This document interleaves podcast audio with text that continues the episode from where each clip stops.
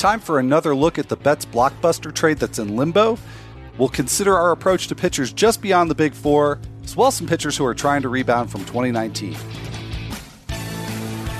Like death and taxes, Dodgers get a Dodger. I have not had uh, three cold brews yet. Got ahead of me on uh, my, my caffeine question, so glad glad to know that there's been, uh, been some caffeination in your life. I'm just glad I am not at the dentist. Fantasy in 15 on the Athletic Podcast Network.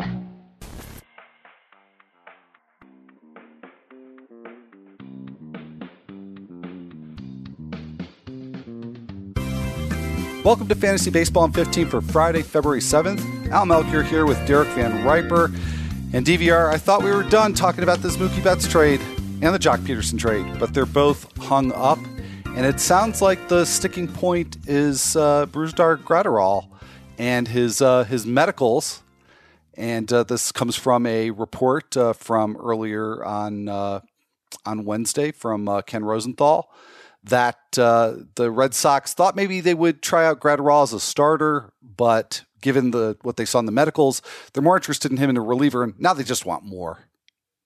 yeah, that's a funny way to think about it, but a little bit of that could be happening here. I mean, obviously there there may be a legitimate issue they can point to if they're willing to kind of put the brakes on this deal and try to get something else back. You'd have to think if anyone's going to throw more into the trade, it would be the Dodgers rather than the Twins, since the Twins' involvement is kind of a, a side involvement with the Kenta Maeda, Brusdar, Graterol swap kind of indirectly happening, of course, between those two teams. So it's pretty interesting. It makes me think that Brusdar Graterol is not going to get that opportunity to stretch out that I thought he might previously get. It makes me a little bit less interested in him from a fantasy perspective, both in 2020, uh, but also in long term situations as well. I mean, I just think having a, a, ceiling of a reliever and and not having the ceiling of becoming a number two or number three starter really kind of bumps him down my priority list because closers in waiting are very bad long term assets to try and stash away and keep her in dynasty leagues. There's so many times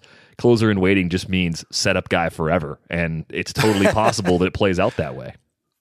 Well, and I think too that it's just not a really valuable type of player to be hanging on to because closers in waiting, yeah, sometimes it's it's somebody like a Graterol uh, or maybe like an Andres Munoz in, in San Diego, with somebody who throws really hard and profiles like they could be a great closer. But sometimes it's just somebody that kind of pops out of nowhere. And you know, I think about the Mariners bullpen situation from last year going into this year, where there's not really a clear candidate there, but there are maybe two or three different relievers in that picture who could be perfectly fine as a closer and could wind up being really valuable. Or for that matter, the Red Sox bullpen before they made this trade, where they tried out several different relievers in, in 2019 and eventually settled on Brandon Workman, who could be fine, I think, if he stays in that role. But who knows? Maybe Ryan Brasier could reemerge, you know, much less if it's, it's Graterol or, or anybody else.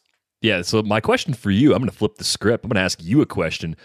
Do ah. you think Brandon Workman will keep the job all season? Is he a closer you trust in 2020 in Boston? I I don't. And I don't know that my reasoning on this is necessarily the most sound because I am prejudiced by what happened in 2019 and with a different manager that's going to be in place in 2020, maybe it'll be a whole different approach to the bullpen. Maybe that manager will look at Workman as the incumbent and look at I'm going to just go ahead and do this DVR his body of work and uh, it, it decide that yeah I know and just decide that he's he's fine with rolling with him but because of all of the back and forth and just the lack of a, of a settled situation there for much of the 2019 season I just have this this reluctance to really invest much in Workman this year. Yeah, I've got him as my 21st rank uh, for 21st ranked relief pitcher for this season. So he's kind of like a tier three closer. If you have to pay more of a price than that, I don't think I'll have him anywhere. Uh, so I'm probably out because I think there are people in rooms that generally push him up a little bit higher than I'm willing to take him. Yeah. Well, I guess I'm with you on that. And I, I do love the skill set, even with the high walk rate. I think he's so good at doing everything else in terms of avoiding contact, managing contact that he really could be fine. And if he is the closer on opening day, maybe he's just good enough to not give whoever the manager is uh, a reason to to take him out of the role. But yeah, I'm I'm quite nervous about that whole situation. So is there anything about this trade? Uh, I'm sure we'll be revisiting it again on a podcast near you. Uh, because this is going to be finalized at some point, but I'm going to assume that the players that are involved now are going to remain in it, and maybe it's just additions. But is there anything right now other than with Graterol that changes your your thinking about the players involved? No, I mean, I'm pretty excited about David Price going to Los Angeles, as we talked about when we first learned of this possible trade. So, as long as that holds up, I think he's definitely up on my boards this year. Uh, Alex Verdugo's playing time was a, a, main takeaway for me. So, I think as long as he ends up in a situation where he's not going to be platooned, he's more valuable, even with a downgrade in his home park. And, and Mookie Betts is going to be Mookie Betts. So, not much has changed for me. Hopefully, the deal doesn't get reversed or undone or completely nixed. It doesn't seem like it's going to go down that road. All right. Well, speaking of David Price, and I've got a selfish reason to ask you this, DVR, because uh, my next draft draft uh, piece that I'm doing for the Athletic is on David Price. So I'm curious where you would rank him now among starting pitchers because his ADP, I believe, on NFBC is 57. Yeah, it's not bad. I mean, it's going to go up because everyone likes pitchers pitching for the Dodgers. So I'm mm-hmm. comfortable with him as probably a top 40 pitcher with ease and maybe even a top 35 position. So if he were to jump into the pick 125 range, I don't think that would be uh, an impossible spot for him to return some profit this year. That would rank him probably alongside of someone like Lance Lynn, who's 33rd on my list right now. Mm-hmm. Frankie Montas is in that range. Uh, Hyun-Jin Ryu is sitting right in there as well. I mean, as great as Ryu was last year, Al, I don't expect him to come back and uh, replicate what he was able to do in 2019 with the move into the AL East. So I think David Price moves inside my top 40 and probably into that 125 range ADP wise between now and opening day. All right. Well, we're thinking along the same lines, and that's a huge jump if ADP follows that because right now, overall, he's right around 190, I believe. So that's uh, that could be a huge move movement for him. Absolutely.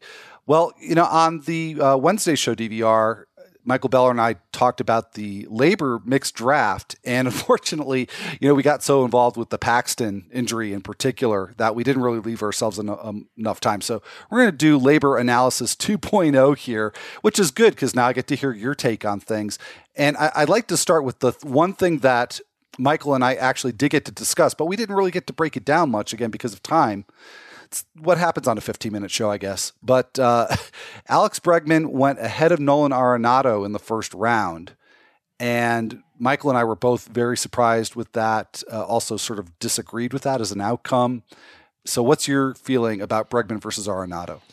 I do have Bregman exactly one spot ahead of Arenado, but I see it probably similar to the way you and Beller do, where it, it looks dead even or, or, like a coin flip. And if you argued Arenado over Bregman, I would understand why. I mean, with Alex Bregman and the sign stealing scandal, we have all sorts of questions about just how much help the Astros were getting from that and how that's going to impact them going forward. Uh, the added weight or added pressure of probably being booed everywhere they go. I mean, that's just not good for the psyche. Uh, they are the league's heels right now. Uh, so you could look at those two guys and say Arenado over Bregman is the way you want to go. You think the floor is higher because of the home park. I would totally understand that. I think for me, what separates those two players is that even if Bregman's home runs come down quite a bit, he's still going to score a ton of runs. He's going to drive in a ton of runs. I think he steals some bases. Arenado doesn't. I think that's one key area that kind of broke the tie for me as I was putting my rankings together. All right. Well, and then something we started to discuss on Wednesday, but again, didn't really have time to break down, was the selection of Walker Buehler, 17th overall, second pick in the second round by uh, Scott Pianowski. And not too surprisingly, that made him the fifth starting pitcher taken overall. I know that that's the consensus view. I personally have Jack Flaherty as my number five. I know everybody's pretty much in agreement about one through four, if not the exact order, at least the uh, composition of the big four. But Scott was in an interesting spot there because it's a 15 team draft he had the second pick in the second round. So he had a long, long wait to pick again. And you've got, in my mind, a very big bunchy cluster of a second tier among starting pitchers. I'm not sure what I would do in that spot. It, to me, it would feel early to take either Flaherty or Buehler, but you could miss out on that whole second tier potentially when you come back around at the end of the third round. So I guess it's a two parter for you, DVR, which is first of all, if you were going to take a pitcher there after the big four comes off, would it be Buehler? And would you pull the trigger on a pitcher in that draft position? I would take Buehler as the fifth pitcher off the board. That's where I have him ranked. Uh, I'm comfortable taking him early in round two. Where I think I may have differed is if I had Arenado coming out of the first round, a first rounder who doesn't steal a lot of bases, I may have been tempted to take someone you know like a Jose Ramirez or Fernando Tatis Jr., a second hitter in the second round who gives me 20, 25, maybe even 30 steals and really helps with that categorical balance because I think the further you go down the board, the less reliable your sources of stolen bases are going to become. Mm-hmm. And the gap between Walker Buehler and some of the pitchers who were going around the 3 4 turn, uh, Patrick Corbin in this particular draft, Clayton Kershaw, Luis Castillo, it's not a big enough gap for me to want to have to chase steals later. You know, I, I, like Buehler, but I don't think there's that much of a leg up. So Piano ended up with Whit Merrifield in the third round basically executed the same strategy, just flipping pitcher and hitter in this case. I'm just not really into Whit Merrifield this year.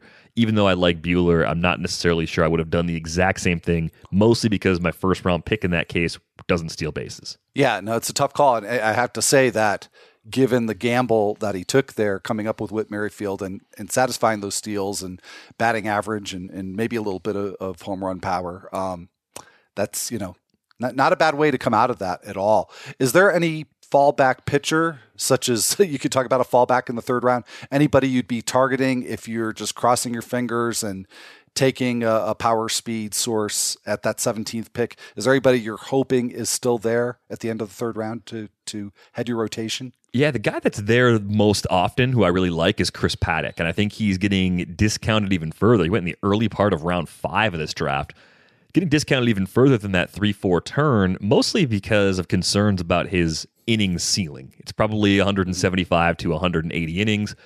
There aren't that many pitchers who throw more than that, except for the fact that there are pitchers who have higher ceilings, who can get you more. And I think that's a pretty big limiting factor for people. Also relies pretty much on two pitches, so that's an issue for some people as well. Um, so I'm looking for Paddack at that 3 4 turn as a guy that's definitely going to be there who I'm comfortable with. If you're really lucky, maybe you get Chris Sale. He went a couple picks before. Uh, PNL had that crack at, in the third round with at Merrifield. Um, so, you know, he's not necessarily a guarantee to be there, but that's kind of the dream scenario. If Chris Sale falls all the way down to the late part of round three, he could be your ace. He could give you first round value two rounds later. All right. Well, uh, I, I, do want to get to uh, our featured read very quickly here, but uh, any particular picks that you really liked or disliked that you want to call out? Uh, Julio Urias in the 13th round Jeff Erickson. I mean, with all the shuffling happening in the Dodgers rotation, and I know we're talking about pitchers with workload concerns, I'm much more willing to take on those pitchers in the middle rounds of the draft. I think that's a really nice price for a guy that could give Jeff outstanding ratios over the course of the season and close to a strikeout per inning. I think this is going to be the year we finally get that breakout from Julio Urias over a high volume. All right, all right. Well, sounds good. Well, staying on the topic of pitchers here, uh, our pitching guru at the Athletic, uh, Eno Sarris, he's got another fantastic piece that y'all should check out. Five bounce back pitcher candidates to watch this season, and Eno specifically focuses on Luis Severino, Corey Kluber, Garrett Richards, Chris Archer, and Johnny Cueto. And you know, I read through that. I was really sort of surprised with the mild optimism he has about Chris Archer, but I really went in there looking to, you know, find a reason to be hopeful for any of them. So, does any one of that quintet stand out to you, DVR, as somebody that's worth taking the risk on? Yeah, I love Corey Kluber where he's going in drafts. I think he's in the 85 to 100 range in terms of his NFBC ADP and kind of like min max where he's usually going to go.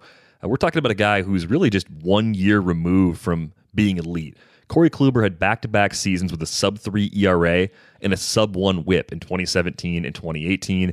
We know the move into Texas could be a tough one, but at the same time, most likely that ballpark in Arlington is going to be more pitcher friendly now than it was before it had a roof. You know, climate control is going to go a long way towards changing some of those hot summer days in Arlington where the ball used to fly in that park. So I love Corey Kluber in the LABR draft. He was a ninth round pick to Joe Pisapia. I thought that was one of the better value picks of the early rounds, especially on the pitching side.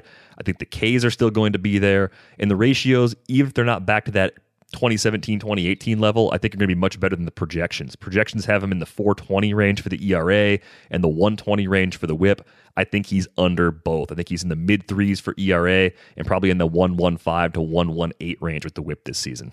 Yeah, no, I'm with you on that. Seems like the pessimism is turned up a, a little bit too high on Kluber.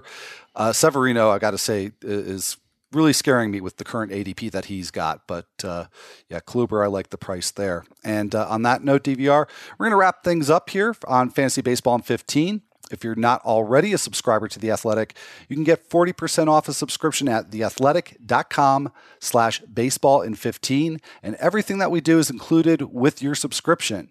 If you're enjoying this podcast on a platform that allows you to leave a rating and a review, we'd greatly appreciate it if you did take the time to do that. So for Derek Van Riper, I'm Al Melchior, and we will be back with you on Monday.